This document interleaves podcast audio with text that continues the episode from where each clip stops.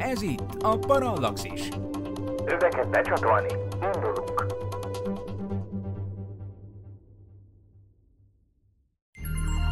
Figyelem! A műsorban spoilerek bukkanhatnak fel. 12 éven aluliak számára nem ajánlott. Az MD Média bemutatja.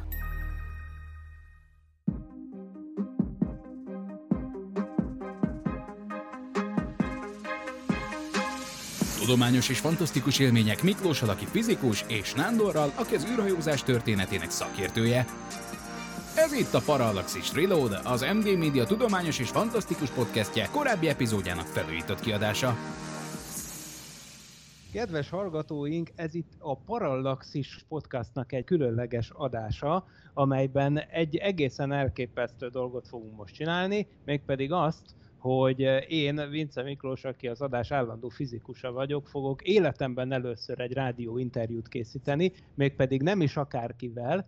Azt hiszem, hogy, hogy mindenképpen jogosan állíthatjuk, hogy a magyar űrkutatással foglalkozók körében mindenképpen egy élő intézményként ismeretes Suminski Nándor, vagyis Sumi, aki hát talán mindenképpen túlzás nélkül állítható, hogy a világ egyik legkomolyabb űrkutatással kapcsolatos, űrtevékenységgel kapcsolatos gyűjteményével rendelkezik, és az ismeret terjesztő tevékenysége is igazán szinte példanélküli, és ennek elismeréseképpen egyébként nemrég kapta meg Suminski Nándor a Nagy Ernő díjat a Magyar Asztronautikai Társaságtól. Tehát nagyon szépen köszönjük, hogy, hogy elfogadtad ezt a felkérést az interjúra, és szeretettel köszöntünk. Szia! Szervusztok, és én is köszöntöm a tisztelt hallgatókat. És a mai beszélgetésünknek viszont nem az a díj az apropója, bár akár ez is lehetett volna, hanem egy még ennél is frissebb esemény, amely azzal kapcsolatos, hogy egy kiállítás nyílt Kiskunfélegyházán Magyari Bélának, Magyarország kiképzett űrhajósának, Farkas Bertalan tartalékának a szülővárosában, Magyari Béla életéről. Ugye Béla, akit rettenetesen kedveltünk, nagyon sokan ismertük, és tényleg egy fantasztikus ember volt minden szempontból. 2018. április 23-án 68 évesen hunyt el, tehát ennek már másfél éve, és, és hát hihetetlen, hogy repül az idő, és ő ugye veled nagyon sokat, nagyon sokat tevékenykedett együtt. Ezt én abból gondolom, hogy rátam, hogy olvastam is több cikketeket közösen, tehát ti nagyon jó barátságban voltatok, azt már abból is látom, hogy rengeteg cikket írtatok együtt, és ilyen módon aztán persze ennek a kiállításnak a létrehozásában is abszolút részt vettél. Úgyhogy több mindent kérdeznék. Először is, hogy hogyan ismerkedtetek meg Magyari Béla űrhajóssal, és hogy, hogy, hogy hogyan kerültetek ilyen közeli barátságba, amiben láthatóak voltatok, illetve hogy ez a kiállítás, ami most létrejött erről, mit tudhatunk, hogy kinek a kezdeményezésére jött létre, és mi látható ott? Most mielőtt válaszolnék el a kérdés özönre, most Béla egy dologra nagyon dühös volt egész életében, mikor és te is ezt mondtad most, erre a kiképzett űrhajósra. Ugyanis most engedd meg, hogy visszakérdezzek, hogy ha a Béla kiképzett űrhajós, akkor a Berci az kiképzetlen? Ugye? Szóval ez, ez önmagában, önmagában egy butaság, ezt a Kádár rendszer kényszerítette ki, hogy idézőjelben mondom ezt a kényszerítettet, hogy, hogy az életük végéig meglevő különbséget is hangsúlyozzák ugyanis ez egy marhaság, hogyha úgy nézzük, ugyanis mind a két, két űrhajósunkat kiképezték, különben nem lehetne űrhajós. Hát ez, ez olyan, mint hogyha azt mondják, hogy kiképzett orvos, meg, meg orvos. Hát most nyilván egy orvos vagy egy mérnök akkor lehet, hogyha ha tanult, kiképezték, megkapta a diplomáját. Most ők megkapták az űrhajós diplomát avval, hogy ugye meg lett a, a, az állami vizsgájuk állami bizottság előtt kellett vizsgázni, megvan, tehát így lettek űrhajósok. A különbség köztük most idézőjelben csak annyi, hogy a Berci repült, a Béla pedig nem, de mind a ketten űrhajósok. Ugyanis az űrhajósokat még a, a jelentkezésük alapján is megkülönböztetik, vannak a jelöltek, akkor ugye elkezdődik egy kiképzési szakasz, aminek a végén vizsga van. Tehát vannak olyan amerikai űrhajósok is, meg orosz űrhajósok is, hogy már a, a kiképzés alatt abban marad a kiképzésük, vagy ők önként kilépnek, akkor ők csak jelöltek maradnak, tehát még, még kiképzett űrhajósnak sem lehet mondani. Viszont amikor vizsgáznak, akkor mindegyikük űrhajós, csak hát van sajnos, aki a Földön marad, van, aki meg eljut a világűrbe. Azt hiszem, akkor a szemrehányásokat is tisztáztuk. És nagyon azért... örülök neki, nem mondom, hogy direkt mondtam, mert annyiszor hallottam ezt a borzasztó állandósult szókapcsolatot, hogy bár én is világéletemben hülyeségnek tartottam, de látod, használtam, Egyetlen. és ezért aztán de tök most jó, már tök jó, hogy ez előjött. Így van, Magyari Béla űrhajós, foglalkozása űrhajós, volt is ilyen című könyv. Erről van bizonyítványa is, ami szintén megtekinthető a a Kiskunféle egyházi kiállításon, tehát ott van a diplomája, hogy ő űrhajós. Na most a jelvénye is ott látható, tehát ő a Magyar Népköztársaság űrhajósa, nem a népköztársaság képzett űrhajósa, tehát még a jelvényen is űrhajós van, nagyon helyesen, ez csak ilyen szóhasználatban mm, valósult meg, de hát reméljük, hogy mostantól azért ez már elhalványul.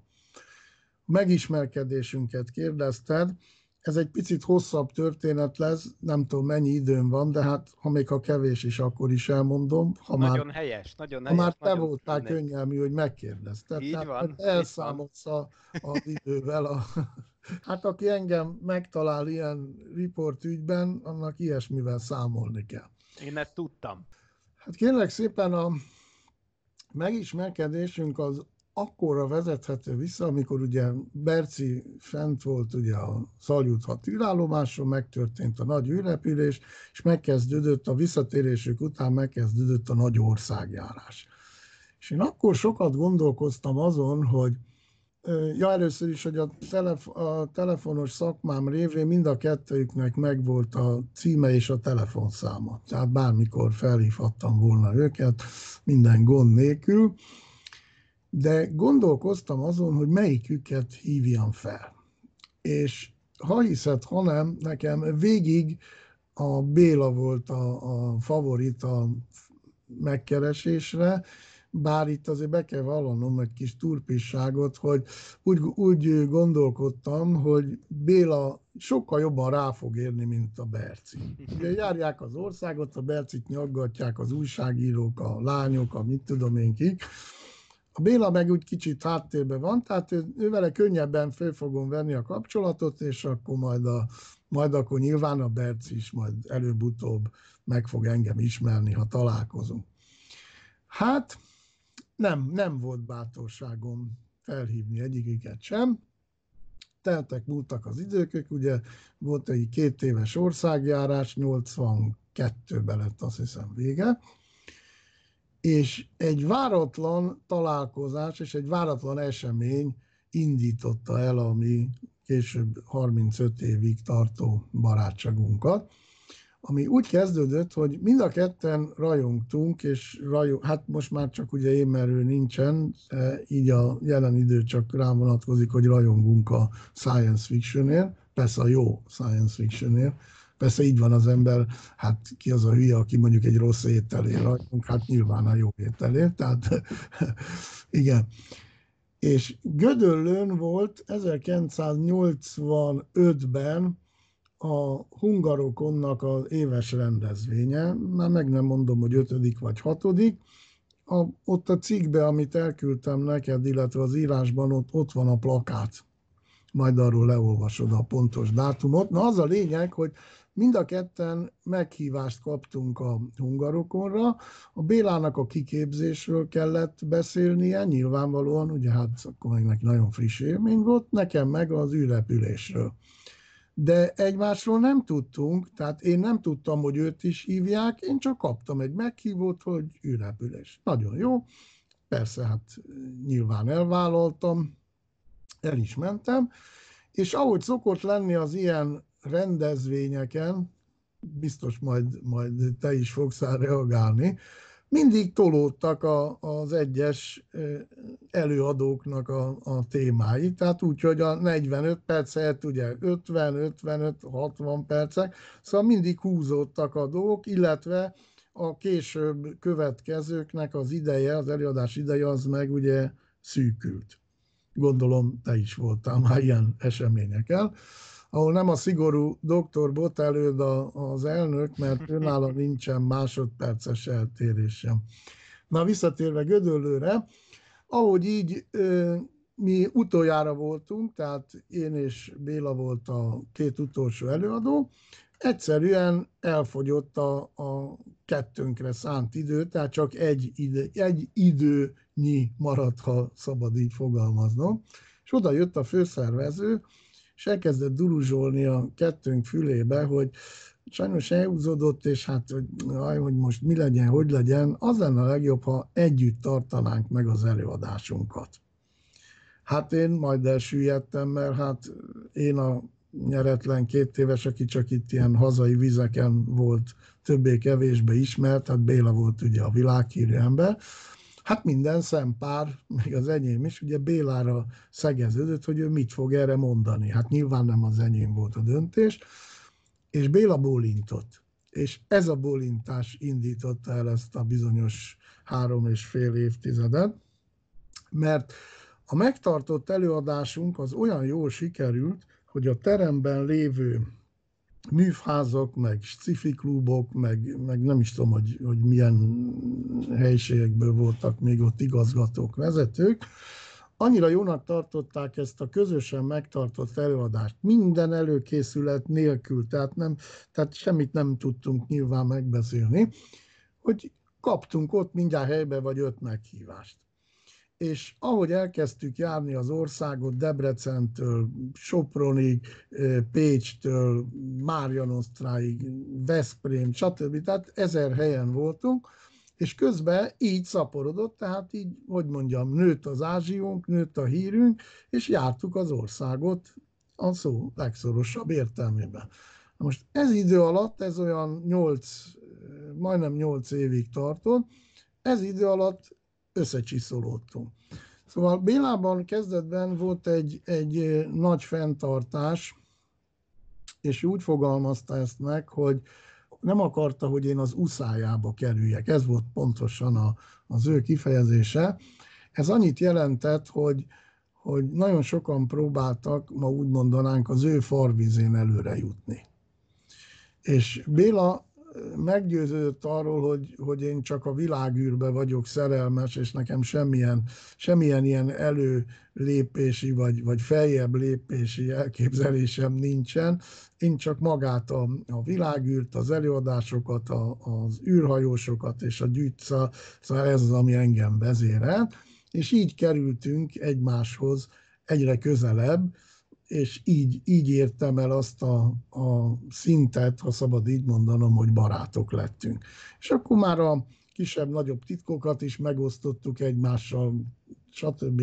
Tehát, tehát egy ilyen, ilyen nyolc év lett végül is ebből, amit konkrétan a országjárással töltöttünk el. Aztán ő elvonult egy rövid időre, mert a, a második felesége Edith asszony rábeszélésére elkezdte a doktorit, amit sikeresen ugye meg is szerzett, akkor volt egy ilyen értelemben egy kisebb szünet, volt így is egy-két fellépésünk, de korán sem annyi, mint a, a régebbi időkben. Majd utána ő mantelnök is lett minden, tehát utána még folytatódott egy darabig, akkor elkezdtük az újságírást, a játékfejlesztést, a, a ezernyi dolgot, és az volt a leg, hogy mondjam, legnagyobb élményem, hogy minden olyan űrhajóst, aki Magyarországra jött, az Béla elhozott hozzánk. Igen, a Facebook oldaladat követve mindig szembesülök az elképesztő felvételek sokaságával, amin szovjet, és egyébként nem csak szovjet, hanem Amerika és mindenféle más űrhajósok éppen a nappali, a nappaliban és egyéb helyeken. Igen, általában igen jó kedvűen ott láthatóak, Unikum és hasonló dolgok társaságával, szóval elképesztő az űrhajósok kedvenc itala az Unikum, ez kétségtelen, úgyhogy a Berci is ezt vitt föl a világírbe, és ebben kapcsolatban azért megosztok most veled, hát ha ismered, akkor, akkor csak udvariasan nevessél, ha, ha nem ismered, akkor meg szívből. Szóval a Konzervipari Kutatóintézet, ami sajnos ma már nem létezik, ez a cég volt megbízva avval, hogy a magyar űrhajós részére állítsa össze az étrendet, meg, a, meg az italrendet Tehát így készültek el azok a konzervek, amiket te is ismersz, vagy biztos láttál már kiállításon. Libamájpástétom és hasonló. Úgy, így van, meg sertés pörkölt, meg fasírt, meg ilyesmi meg disznó sajt, amit a, a szovjet ürejsök nem tudták, hogy kell lenni, és felmelegítették. De ami lényeg, amiről beszélek, hogy Berci részére elkészült a zselés cseresznye pálinka. Na most, mikor ezt én kiállítom, nekem van még egy tubusom, akkor az újságírókat semmi nem érdekli, csak ez. Ezt így, hogy mondom neked szó szerint, nem érdekli a Soyuz maket, nem érdekli a mit tudom én mi, csak hú, ez, ez, ez az, hát végre valami, ami, amit megértenek. Most ez kicsit ironikusnak szántam, de hát visszaszívom, mielőtt valaki megsértődik. Na most ez egy nagyon érdekes dolog, mert ez egy zselés kivitelű cseresznye pálinka volt, és Valeri Kubaszov volt a főkóstoló, még pontosabban az első kóstoló, aki megkóstolhatta a kész terméket. És amikor megkóstolta, akkor azt mondta, hogy hú, ez, ez nagyon jó, de azt mondják meg, mi a fenének ez zselésíteni. és ennek ellenére nem, nem került fel a világűrbe, hál' Istennek, még legalább van nekem akkor egy példány, hanem unikum volt az. Ez volt az első eset, amikor, nem biztos nem, de hogy tudunk egyébként esetekről, amikor ilyen alkohol korábban feljutott az űrbe? Persze, természetesen, ugyanis, ugyanis a, a moszkvai orvos-biológiai problémák intézete, tehát kimondottan az, a, az az intézet, ami az űrhajósok egészségével foglalkozik, azt majdnem azt mondom, hogy kötelezően előírja a vodka fogyasztást. Tehát van olyan csomagolásom, sajnos a vodkát már valaki megitta belőle, ami kimondottan űrhajósoknak készült. Stalicsnaja vodka, ilyen ebbe a szokásos műanyag, szopókás csomagolásban, hogy az űrbe ezt kényelmesen el lehessen fogyasztani. Most nem arról van szó, hogy, hogy liter számra, de kima alkalmakkor, és hát úgy, úgy egy-egy jelesebb eseménykor lehet ilyet fogyasztani. Te fizikus vagy, tehát te könnyebben mm, tudsz válaszolni nyilván arra a kérdésre, amit előadásokon is felszoktam eh, tenni, hogy milyen italok vannak tiltva az űrállomások fedélzetén, ugye a Coca-Cola, a sör, vagy a vodka, vagy a konyak. Általában a magyar közönség az mindig a vodkát meg a konyakot mondja, hogy az van tiltva, hát sör, meg a kólát, az biztos engedélyez van, holott pont fordítva van, mind a kóla, mind a sör ugye tiltott anyag, de hát ezt mint fizikus, sokkal jobban el tudod magyarázni, mint én. Igen, ugye, bár azért most egy kicsit, most megütköztem magamban ezen, mert még ja. e, ugye emlékszem, hogy régebben a 80-as években a Space Shuttle-ön vittek egyszer ilyen kóla generáló eszközt, ami még ki is, kiállítva is láttam még egyébként ezt Huntsville-ben, és egyébként valóban nyilván a szénsavas dolgokkal, súlytalanságban elég furcsa dolgok történnek már csak a biológiai aspektusokra gondolva is nézve. Az a, az a másik oka, igen. Igen. Ennek ellenére én úgy tudom, hogy a Coca-Colával kísérleteztek, és valamelyik ilyen korai 80-as évekbeli, még a Challenger katasztrófa előtti uh, űrrepülésen, mintha helyet, helyet kapott volna, de könnyen lehet, hogy az akkor valami szénsav csökkentett változat lehetett. Ugye majd ennek utána nézünk akkor.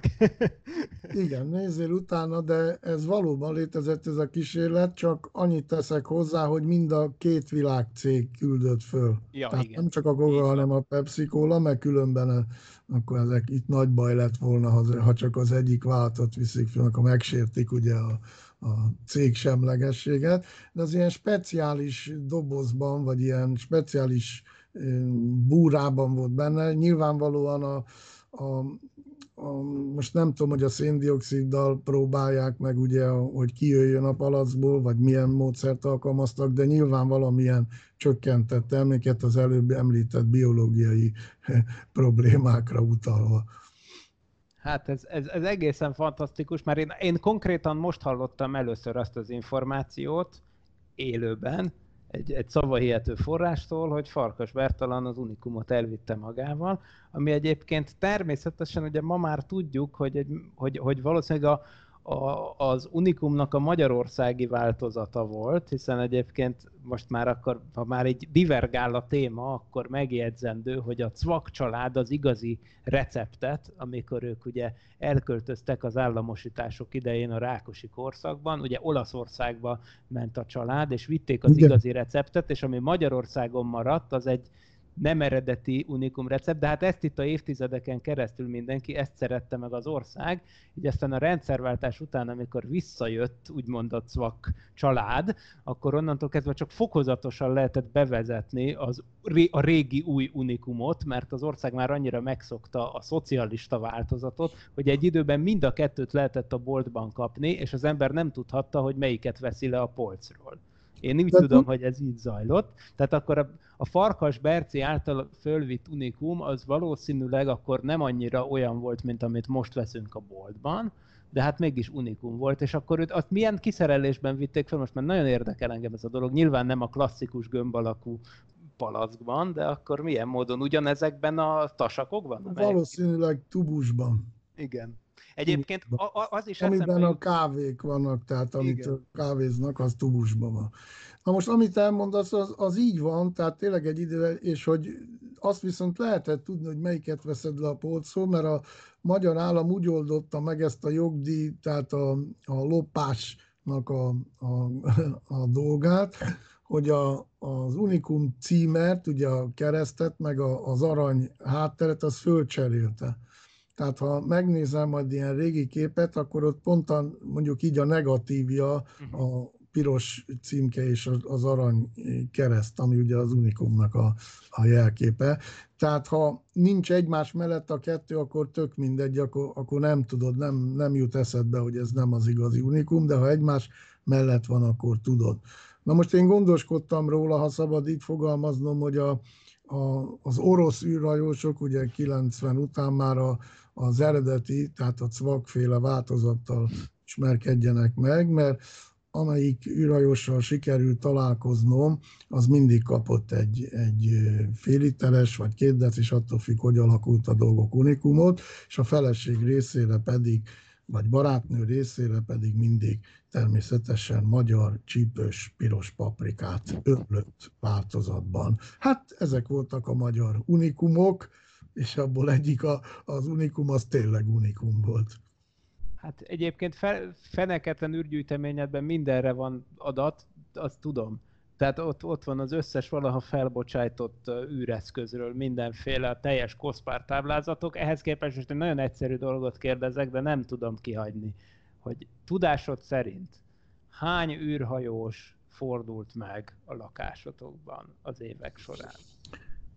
És űrhajósnak tekintünk mindenkit, a korábban megbeszélt elvek tekintetében mindenkit, olyanokat is, akik részt vette, akik űrhajós kiképzésen átestek, akkor is, ha nem jártak. Igen, hát itt a, erről a mongol űrhajós tartalék, a mongol-magyari, ha szabad így mondanom, a Majdarzsavi Ganzorig, Darabszámra nem olyan sok, mert az amerikai űrhajósok nem voltak nálunk a lakásba, én csak Trabanton vittem a Hersfieldet meg a Petersont a, a szállásukról a parlamentbe, tehát ilyen találkozások, tehát sokkal több űrhajósra találkoztam lakáson kívül, mint lakásban. Lakásban elsősorban a, a, a volt szocialista országoknak a, az űrhajósai voltak, Béla révén természetesen, tehát mondjuk az én szép szememért nem jöttek volna el. Ez darab számra most csak így satszolni tudom, mert ezt, ezt soha nem mutattam ki még a, a gyűjteményemben se, de most mondtad egyszer, majd tényleg utána fogok számolni. Olyan tíz körül van. Azt a mindenit. Hát az már, az már, az már egy komoly. Igen, igen, csak hogyha most úgy veszük, hogy Cerebrov például háromszor volt, akkor, akkor most ez, ez némi növekedést is jelent. Cerebrovról azért megint hagyd mondjak el egy történetet, gondolom azért ez is érdekelni fogja a hallgatókat, hogy ő el akarta vinni a feleségemet Moszkvába. Hű. És már mondtuk neki, hogy hát már van egy, az mit fog szólni, hogyha, ha elviszi. Hát igen, hát akkor már kicsit jókedvűek voltunk mind a hárman, De hogy hogy lettünk jókedvűek, az, azt most azt hiszem, hogy erősen meg kell fognod a mikrofont, vagy a számítógépet, valamit, igen, hogy... Igen, kapaszkodjál. Tehát készültünk, ugye tudtuk a Béla telefonát, hogy majd jönnek a szásával, mondom, rendben van, mi meg gyorsan főtankoljuk a készleteket. Azért mondjuk Unikum mindig volt otthon, az nem volt gond, sört azt vettem, és hát ha szovjet űrra is jön, akkor vodkát, hát ugye ez, az magától értetődik. Bejöttek a, a bejött Béla és Szerebro, és avval kezdték, hogy nem is tudják a srácok, akikkel fociztunk a Gellért hegyen egy pályán, hogy ugye mi kik vagyunk. Képzeld el, hogy jöttek hozzánk, láttak focizó gyerekek, és Szerebrov is imádott focizni, meg Béla is nagyon jó focizott, megálltak és beszálltak srácok közé focizni. Úgy öltönybe. Szerintem a srácok még ma se tudják, hogy, hogy kivel fociztak, mint tudom, játszottak vagy 10 percet, aztán jöttek a kocsiba, és akkor sofőr hozta őket tovább. És mikor tisztáztuk, akkor mondja a nejem, hogy akkor na, akkor töltök, és akkor kérdezzük a Szerebrovtól, hogy most vodkát kér, vagy unikumot. És akkor mondja a Szerebrov, hogy hát mind a kettőt. Hát ez tölt a, veszi a nejem a másik porrat, az egyikben mind a hármunknak, ugye nekem, Bélának, meg Szásának kitölti az unikumot, és vesz elő egy negyedik porrat, hogy abba tölti ugye a vodkát. És azt mondja a Szerebrov, hogy nem, nem, bele az unikumba. És képzeld el, hogy mi ugye ittuk a unikum sör, unikum sör, ilyen szendvics-szerű italozás, és a Szerebrov meg a vodka unikum sör, vodka unikum sör. Aztán. És így van. Na, és akkor végén mondta, amikor búcsúztunk, hogy hát akkor, akkor elviszi a feleségemet Moszkvába, hát azért lebeszéltük róla. És akkor elkísértük a szállására, ami itt volt a hát, Andrási út mellett a volt külügyi szálló, nem tudom, hogy tudod-e, hogy melyik volt az az épület, mindegy. Hát ott még ittunk valamit, már azért nekem is homályosak az emlékeim. A korom, korom miatt, nem a... Mindenképpen. Igen. De nekik másnap, viszont a Szerebrovnak másnap a volt uh, Szovjet Kultúra és Tudományházában, ami ugye ma a Magyarok Háza a Szemmelweis utcában, volt sajtótájékoztatója. És hát Bélával ott ültünk a harmadik vagy negyedik sorba, már nem emlékszem, mindegy egymás mellett ültünk, bejött a Szerebrov, és ugye köszöntött a jelenlévőket, és azt kérdezte meg, hogy van-e valakinek vasalócskája.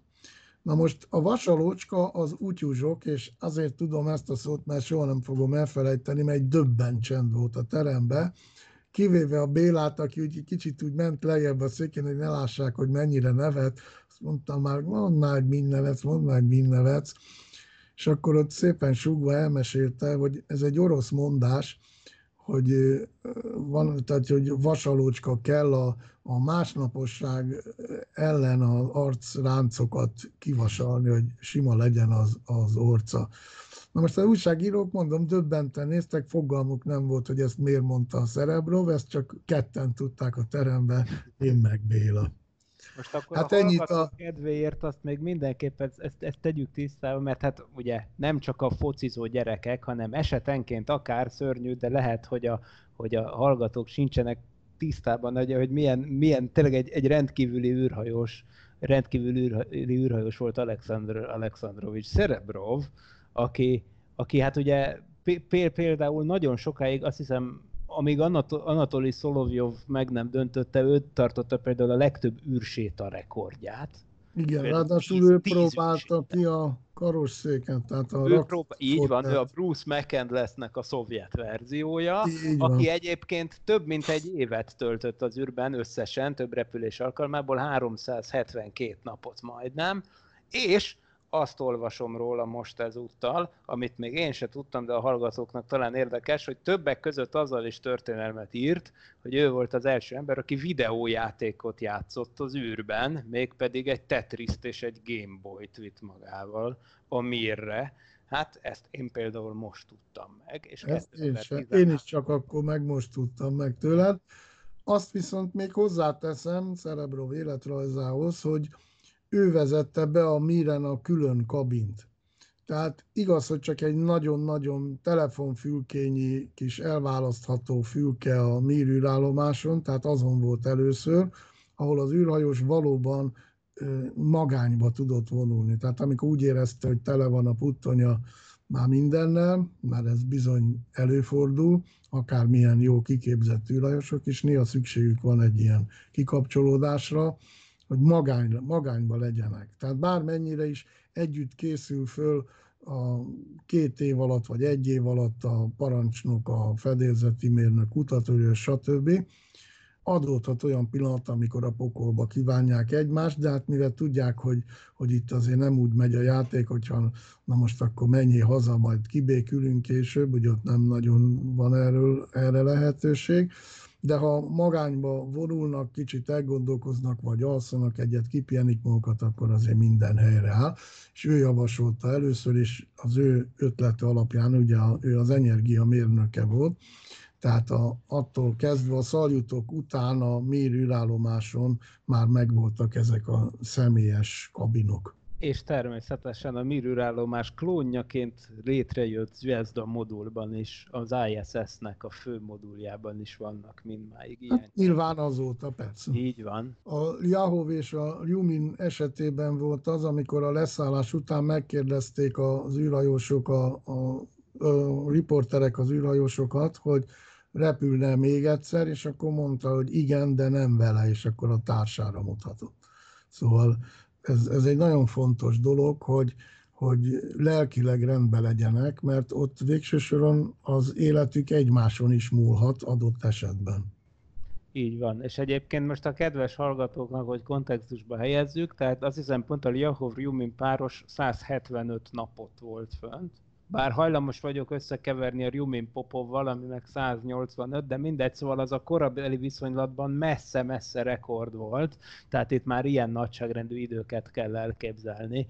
Szóval itt most nem az, hogy két hetet valakivel, hanem tényleg fél évet, aztán később persze akár egy évnél is többet lehúztak szovjet űrhajósok. Úgyhogy nagyjából ezeknek a hősöknek köszönhetően tudhatjuk, például nem említve például a Poljakov űrhajóst, hogy egyáltalán az emberi szervezet képes egy marsutazásnyi időt kibírni egy húzamban a világűrbe, ami azért egy nagyon komoly tudományos eredmény, és ez természetesen egy elvitathatatlan érdeme a szovjet-orosz űrprogramnak, ha hozzánk hasonlóan neked is szenvedélyed a tudomány és a fantasztikum, és szívesen lépsz be a Parallaxis univerzumba, arra kérünk, hogy legyél a támogatónk és segíts te is az ismeretterjesztést. Látogass el a patreon.com per Parallaxis címre, ahol a különleges tartalmak mellett már akár napokkal korábban hallgathatod a Parallaxis podcast legújabb részét.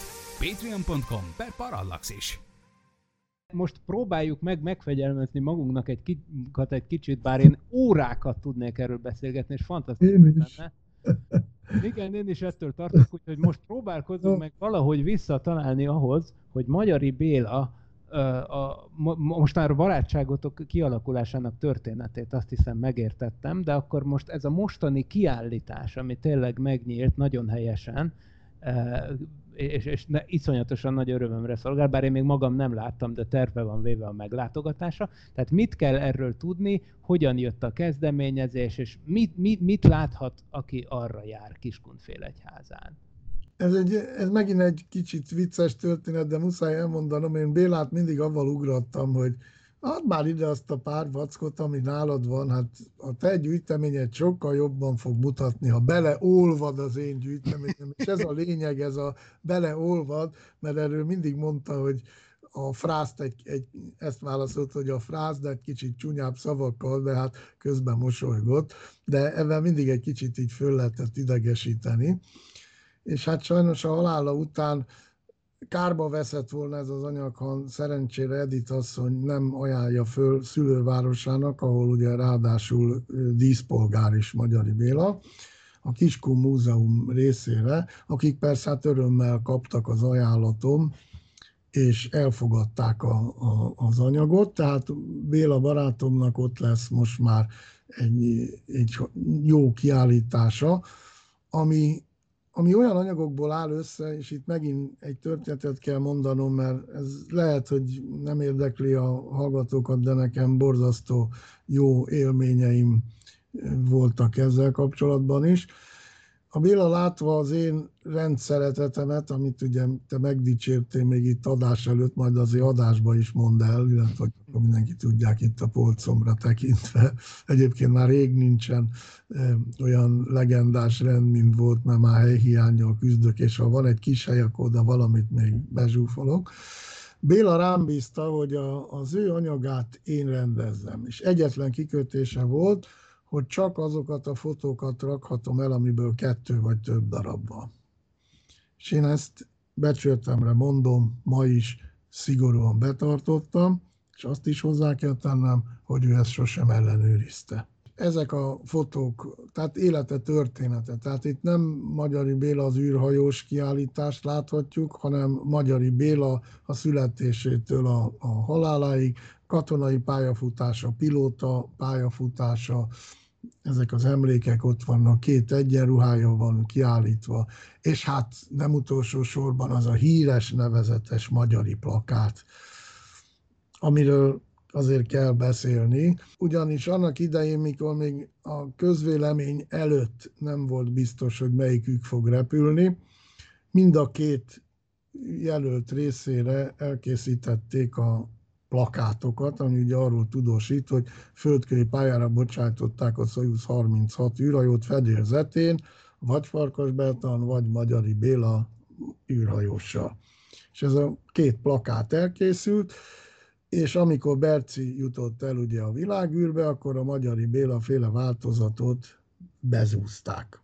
A bélyeggel együtt, meg az egyéb tárgyakkal, emléktárgyakkal együtt megsemmisítették, de bizonyos gyűjtők azért megszereztek ezekből egy-egy példányt, úgyhogy az most viszonylag sokat ér, mert ebből a Magyari Béla plakátból összesen kilenc darab van a világon.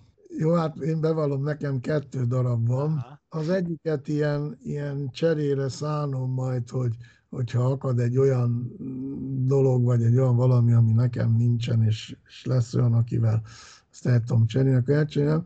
Csak egy a nagy probléma, hogy ezért egy amerikai gyűjtő 5000 dollárt ígért. És amikor ez az ígéret elhangzott, ez már több mint egy évtizede, akkor még csak egy darab volt. És azt nem adtam oda. Ma már odaadnám, de ma már, már nem találom meg a, azt a gyűjtőt, aki ezt felajánlotta.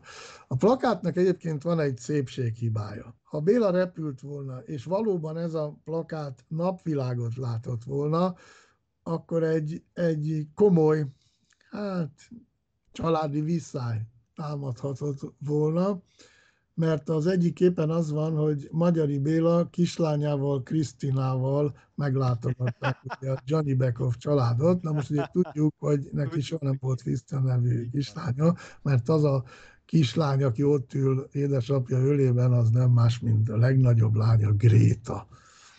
Igen, és akkor most még beszélünk a múzeumról, tehát a, a tárgyakon kívül ott vannak a, a konzervek is, amik ugye, mint űrhajós jelölt, neki fogyasztani kellett, ugyanis ott úgy van, hogy a, a start előtti napokban már csak ilyen konzerveket adnak a, az űrhajósoknak, hogy a, a bélműködés is megfelelő szinten, tehát minél kevesebb eltávozandó anyag legyen, tehát ilyen értelemben is készítik ezeket a konzerveket. Akkor ott vannak a, a Bélának a éremkészlete, pontosabban, amit a magyar űrrepülés emlékére adtak ki, tehát benne van a Gellért-hegyi Szabadságszobornak a mása jelvények, és természetesen ott megtalálható az űrhajós 100 forintos is, ami ma is érvényes fizetőeszköz. És lehetséges, most, hogy jobban belegondolok, hogy Magyarország történetében, a népköztársaság per köztársaság per Magyarország történetében lehet, hogy az első fém százas. Nem tudhatom. Lehet, hogy korábban is volt ilyen emlékérem, de ugye hát annak idején még papír százas volt, de ezt az emlékérmet, amikor kiadták, akkor ugye ez fém, ez egy fém száz forint. Igen, ez akkor jó sokat ért. Igen, hát most persze már, hogy sima, hát, sima, sima a 9-es változata az sokat ér, az olyan 80 ezer forint körül van, ezt a 80-as változatot, ezt, ezt meg lehet kapni jóval tízezer alatt, tehát 3-4 ezer forintért biztosan. Mert ebből sok van, abból viszont kevés az nincs nekem se, tehát 79-es 100 forintoson Igen, nincs. és akkor ez egy dolog, amit, amire abszolút Magyari Béla kapcsán mindenképp szót kell ejtenünk szerintem, hogy az embert, meg az ő nagyságát egyébként jobban tudjuk értékelni, akkor most a hallgatóknak elmondjuk azt a sztorit, hogy ugye eredetileg a szovjet-magyar közös űrrepülés 1979-re volt beidőzítve, ahol egyéb, amire tiszteltére egyébként az emlegetett bélyegeket is már elkezdték nyomtatni, majd bezúzták, hiszen a szovjet-bolgár repülésnek a hajtómű problémája miatt egy évvel csúszott a repülés. Na már most. Ezért aztán a Farkas Bertalan végül ugye 80-ban repült föl.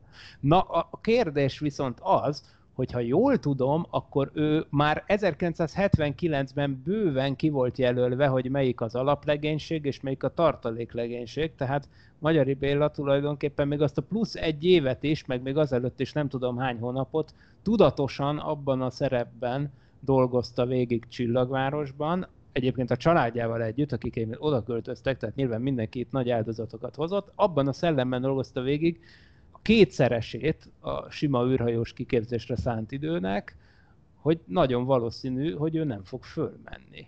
Ezt jól tudom, hogy ez már a 79-es startdátum előtt egyértelmű volt, hogy a Kubászov farkas páros az első számú személyzet?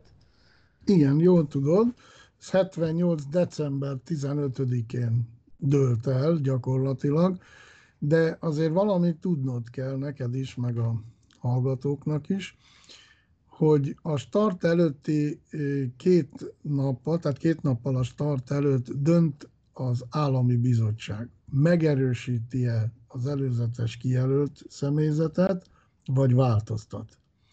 Tehát minden tartalékban az utolsó pillanatig él a remény. Ezt a könyvemben is idéztem, pontosabban ugye Valeri Kubászov könyvéből vettem át ezt a részt az én könyvembe, és ott idézem, hogy az utolsó pillanatig reménykedik a tartalék, mert ő ugyanúgy fölkészül, ugyanannyi energiát befektet a, az egész dologba, ugyanolyan jó eredményt ér el a vizsgán, tehát semmi nem indokolja, hogy ne ő repüljön, csak egy, egy döntés, ami nem az ő teljesítményén múlik, tehát rajta kívülálló okokon múlik, és akkor mégsem ő repül. Márpedig a tartalék nem kap semmit, mindig az kapja a maximumot, aki a világűrbe jut elővé, a dicsőség, és mivel a magyaroknál, még pontosabban az interkozmosz repüléseknél nem volt mód a második repülésre, tehát hogy a tartalék is mehessen az űrállomásra, ezért ez mindig egy, egy be nem gyógyuló sebb marad örökké a lelkükben. Most más kérdés, hogy ezt van, aki kimutatja, van, aki nem, van, aki élete végéig ennek a súlya alatt él, vagy van, aki ezen is túlteszi magát. Egyébként ez egy súlyos probléma, és ez már az űrhajózás hajnalán, tehát már Gagarin 61-től fölvetődött ez mind az Egyesült Államokban, mind a Szovjetunióban az űrorvosok között, hogy ezt a pszichológiai kérdést mindenképpen meg kell oldani. Ugyanis ha én tartalék vagyok, de ugyanúgy fölkészültem, mint az előbb elmondtam, tehát mindenben egyenlőek vagyunk végső soron, akkor mi nem én repülök? És ha közös a felkészülésem, akkor mit fogok tenni, mert ember vagyok? Hát nyilván igyekszem a másiknak a teljesítményét rontani. Most ezt nevezhetjük fúrásnak, gáncsoskodásnak, akadályozásnak, akárminek, de ki akarom hangsúlyozni, hogy én jobb vagyok, hogy én repüljek, és ne ő. Na most ezt, erre nagyon hamar rájöttek az orvosok a különféle vizsgálatok alatt, és ezt úgy oldották meg, hogy aki tartalék volt egy repülésnél, az volt kinevezve a következő repülés alapszemélyzetének, vagy az egyszemélyes repülésnél meg hát ugye a főpilótának. És akkor így megnyugodtak, akkor így nem, nem furkálódtak, nem áskálódtak egymás ellen, mert tudta, hogy a következő repülés az övé. Sőt, az amerikaiak még azt is kitalálták, hogy minden egyes repülésnél becsempésznek valami kis újdonságot, vagy kísérlet formájába, vagy, vagy repülés manőverek tekintetében, hogy valami új legyen, és ezáltal egy ilyen elsőségi tudatot adtak az űrhajósnak, úgyhogy ilyen, ilyen gáncsoskodás vagy valami nem is fordult elő. De hangsúlyozom, az interkozmosz repüléseknél nem volt mód a második repülésre. És, itt például a csehszlovákoknál itt nagyon komoly dolgok derültek ki, persze hát jóval később.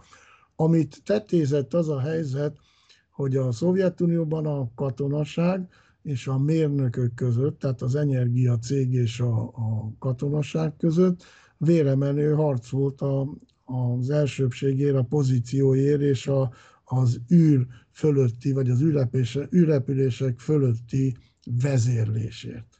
És akkor sajnos előfordultak sokkal komolyabb dolgok, mint ahogy dr. Remes Péter a honlapján ezekről már eléggé nyíltan beszél, és ilyen is. Mindenképp ajánljuk a hallgatóknak elolvasni a rendkívül történetet, tényleg, és egyébként ez valójában itt is visszaköszön, hiszen ha belegondolunk, ugye Kubászov, tehát Farkas Bertalan parancsnoka az Energia cégtől jött, ő korábban persze már kétszer volt az űrben, például még amerikaiakkal is, meg heggeztett az űrben, meg ő aztán már mindent csinált, de ő alapvetően egy mérnök volt, aki valaha Mars szondák pályáit számította az energia cégnél, és úgy került be az űrhajósosztakba, tehát civilként. Míg Farkas, míg Magyari Béla parancsnoka, Johnny Bekov, ugye pedig egy katonatiszt volt, mindenképpen egy katonai pilóta, és úgy látom, hogy mintha tényleg ez lett volna ilyen rendszer, és ezt nem látom, azért gondoltam mindenképpen megkérdezem, hogy jól látom-e, hogy ez van, hogy amikor az egyik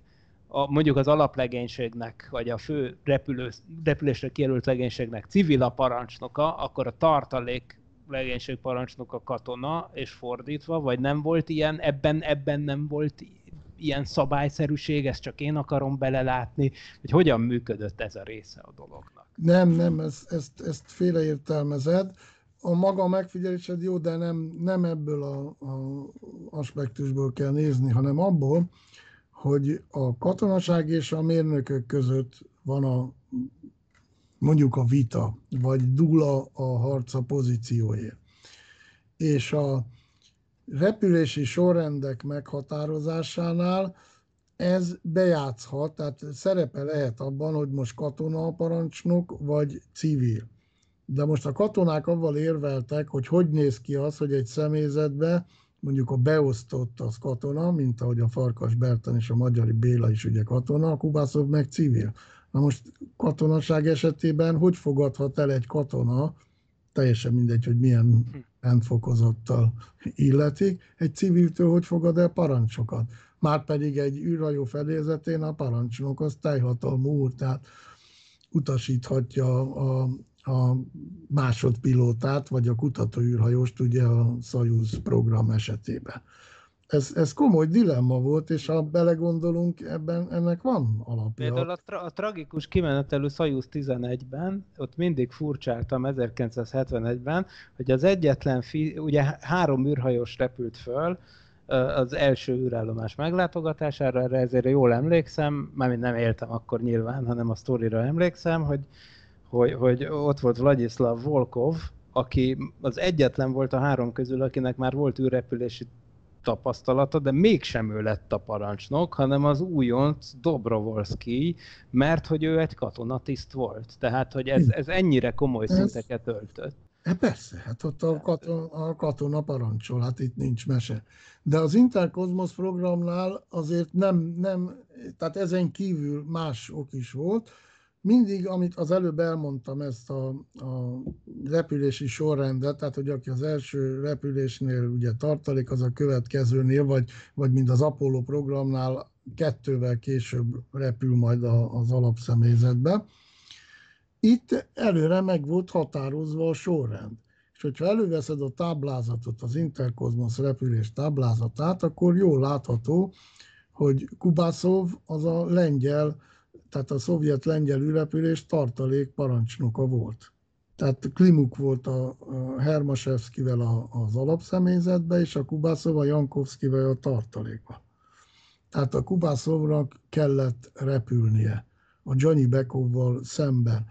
Ha Kubászov mellé a Béla lett volna beosztva, akkor a Kubászov magyari páros repült volna, ugyanis a szovjeteknek tök mindegy volt, hogy melyik magyar, melyik cseh, vagy melyik lengyel, vagy melyik NDK-beli űrhajós repül, mert a feladatot a szovjet űrhajós is el tudta volna végezni, ez csak egy politikai propaganda repülésnek minősíthető az Interkozmosz program, érthető okokból, Viszont mi magyarok még ebből is kitűntünk, te már említetted azt a bizonyos dupla felkészülési időt, ami ugye a bolgár összekapcsolódási sikertelenség miatt nekünk dupla, majdnem dupla időnk lett a felkészülésre, és ez alatt a magyar kutató cégek, a KFK-tól kezdve a, a akár meddig bezárólag, olyan tudományos programot állítottak össze Bercinek, ami az egész Interkozmosz programnak a legjobbja volt. Tehát az ötvöző, a fém ötvöző kísérletektől, tehát Bealucától kezdve a pillénát, és akkor itt álljunk is meg mindjárt pillénél. A pille a legismertebb űrműszer, legismertebb magyar űrműszer, aminek a modernizált változata ma is ott van a nemzetközi űrállomás fedélzetén, méghozzá az alapfelszereléshez igazítva. Holott ugye tudjuk, hogy azért sokkal göröngyösebb útja volt a, a pillének, még eljutott idáig, de hát azt hiszem ez most nem fog beleférni ebbe a... Ez, ez, ez, ez nem, ez nem, de azért azt rögzítsük, hogy a pille az egy sugárdózis mérő, mert ezt nem mondtuk ki, tehát ez azért alapfelszerelés, mert rendkívül fontos, hogy az űrhajósok tudják, hogy mekkora sugárterhelés éri őket, és akkor egyúttal megszakítjuk a dolgokat könyvajánló miatt, mert ugye több könyv is említésre került, ugye említetted, ugye elsősorban a saját könyvedet is említetted, a, amelyet hát akkor most akkor rögzítsük, hogy a hallgatók esetleg még ezt meg tudják vásárolni. Én tudok is tippeket adni, hogy hol. Az űrsztárok és űrsztorik című rendkívül szórakoztató könyved, ami megjelent, és, és, és említetted, hogy abban a könyvben idézett Kubászovot, az ő könyve is nagyon jó, azt hiszem az a cím, hogy a kozmosz érintése. Ah, igen. Nem, nem csak, a, nem csak a Bercis repülésről szól, hanem egy csomó minden másról, tehát még a Szajuz Apollóról is, meg minden egyébről tanulhat tőle az ember, belőle egy csomó mindent, és, és, és most, hogy már igen, a Pille, Pille sztori végigbeszélésére nyilván nem lesz időnk, viszont, viszont tavaly megjelent, vagy tavaly előtt a Magyar Asztronautikai Társaság gondozásában a Tudomány születik című könyv, ami Elek László beszélgetéseit tartalmazza a magyar űrkutatás megteremtőivel, és ott is olyan sztorik vannak, hogy az embernek a haja égnek áll, egészen elképesztő, úgyhogy ezt kötelező olvasmányként szerintem mind a három könyvet nyugodtan fel lehet adni az olyan hallgatóknak, aki eddig nem kapcsolta ki az adást, az biztos, hogy olyan, hogy, hogy, hogy, hogy, hogy megérdemli, hogy ezekkel a könyvekkel megismerkedjen. és ez fantasztikus, viszont valami mindig motoszkált bennem, és hogy már tényleg a vége felé közeledünk az adásidőnek, ezt muszáj megkérdeznem, mert én emlékszem, hogy, hogy gimnazista koromban beszélgettem Magyari Bélával először egy űrkutatási konferencián, és egyébként a Magyari Béla ember szeretetét és, és csupaszív karakterét mi sem mutatja jobban, hogy ő velem akkor simán egy 20 percet beszélgetett, és minden kérdésemre válaszolt, és, és sajnos persze erről nem készült felvétel, amit így utólag nagyon sajnálok, de, de emlékezni vélek, hogy ő megemlítette, hogy minthogyha lett volna arról szó, és nem tudom milyen szinten, hogy a, a magyar űrkutatás kiváló teljesítménye többek közt az 1986-os Héli üstököst megközelítő szovjet-francia-magyar Vega űrszondákban nyújtott kitűnő tevékenysége miatt a magyar űrkutatók körében előkerült egy ilyen ötlet, hogy legyen esetleg még egy magyar űrrepülés, és mondta Magyari Béla, hogy ő akkor még abszolút ugye repülőképes volt, ugye 86 környékéről van szó, és hogy esetleg voltak ilyen tapogatózások ez ügyben, de ezt én kizárólag senki mástól nem hallottam erről, csak akkor ott tőle, és az is nagyon régen volt, úgyhogy most hozzád fordulok, hát ha valaki erről tud bármit, hogy ez csak álmodtam-e, vagy tényleg volt erről szó, az te vagy. Tehát, hogy e, itt, itt mi az igazság ebben a dologban? Megfordult-e valakinek a fejében magasabb helyeken, hogy esetleg még egy interkozmosz kör lett volna talán? Hát köszönöm ezt a kérdést, de főleg azt, hogy Bélát ezekkel a meleg szavakkal jellemezted, mert ő valóban, valóban ilyen volt. Én mikor jártam vele az országot, ott kicsi és nagy, bármeddig és bármennyi kérdést feltehetett neki, ő türelmesen és végig válaszolt, és mindig jól válaszolt, mint ahogy neked is jól válaszolt. Most lehet, hogy meg fogsz lepődni egy kicsit. Valóban volt egy ilyen elképzelés, ezt megint dr. Remes Péter könyvéből vett tudással tudom alátámasztani.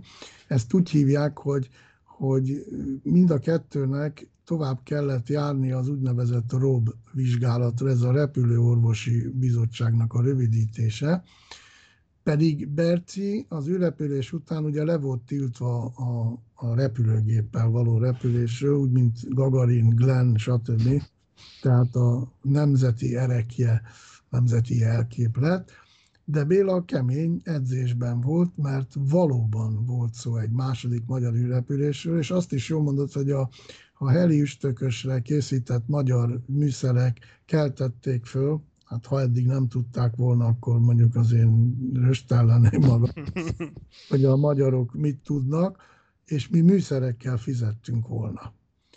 Tehát, tehát valóban, tehát az már nem ingyen ment volna, idézőjelben az ingyen, de lényegében ingyen, csak műszerekkel kellett volna fizetni, nem csak a, a helire készített műszerekkel, hanem gondolom katonai célokra is felhasználható. Lásd pille, mert ugye azzal is katonai célra felhasználható. Tehát magyar műszerekkel fizettünk volna, és a két magyar űrhajós edzésben volt, főleg Béla, mert nyilvánvalóan ő repült volna másodszor, de, de ő ezt, ezt soha nem vette biztosra. Hát mi sokat töltött, sok időt töltöttünk együtt, beszélgettünk, tehát soha nem merült az hogy na végre most eljön az én időm, és most tudja, hogy repülök. Tehát ő is csak ilyen, ilyen nagyon érintőlegesen, de volt róla szó. Két dolog akadályozta végül is ezt meg. Az első, hogy szétesett a Szovjetunió, tehát 89 felé már lehetett, 88-89 felé azért már lehetett látni, hogy, hogy ez már nem fog menni, tehát, tehát hiába fizetnénk műszerekkel, az már ilyen értelemben nem sokat ér a, a szovjetek számára. A második meg 89-ben a Béla szívizom gyulladás kapott, tehát akkor őt végleg le is tiltották a repülésről. Ettől függetlenül még a Berci mehetett volna másodszor is, de hangsúlyozom, a Szovjetunió szétesésével végleg füstbe ment az egész terv.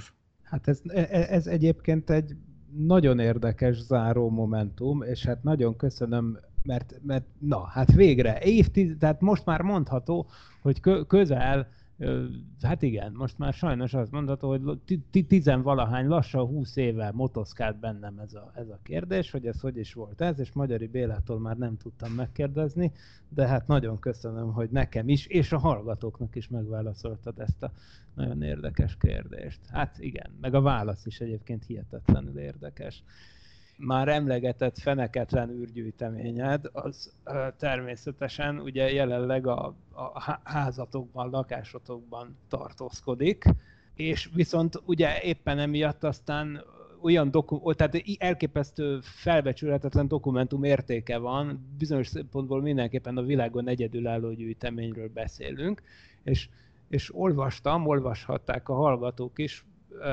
több helyen, hogy, hogy helyet keresnél neki, mint ahogy Magyari Bélának le, tiszteletére lett egy ilyen fantasztikus múzeum, ezek szerint nem esélytelen a dolog, mert hogy, hogy, hogy elkerüljön valahova egyfajta dokumentációs központként, vagy hát ha akarjuk, nevezhetjük múzeumként, ez a, ez a felbecsülhetetlen értékű gyűjtemény.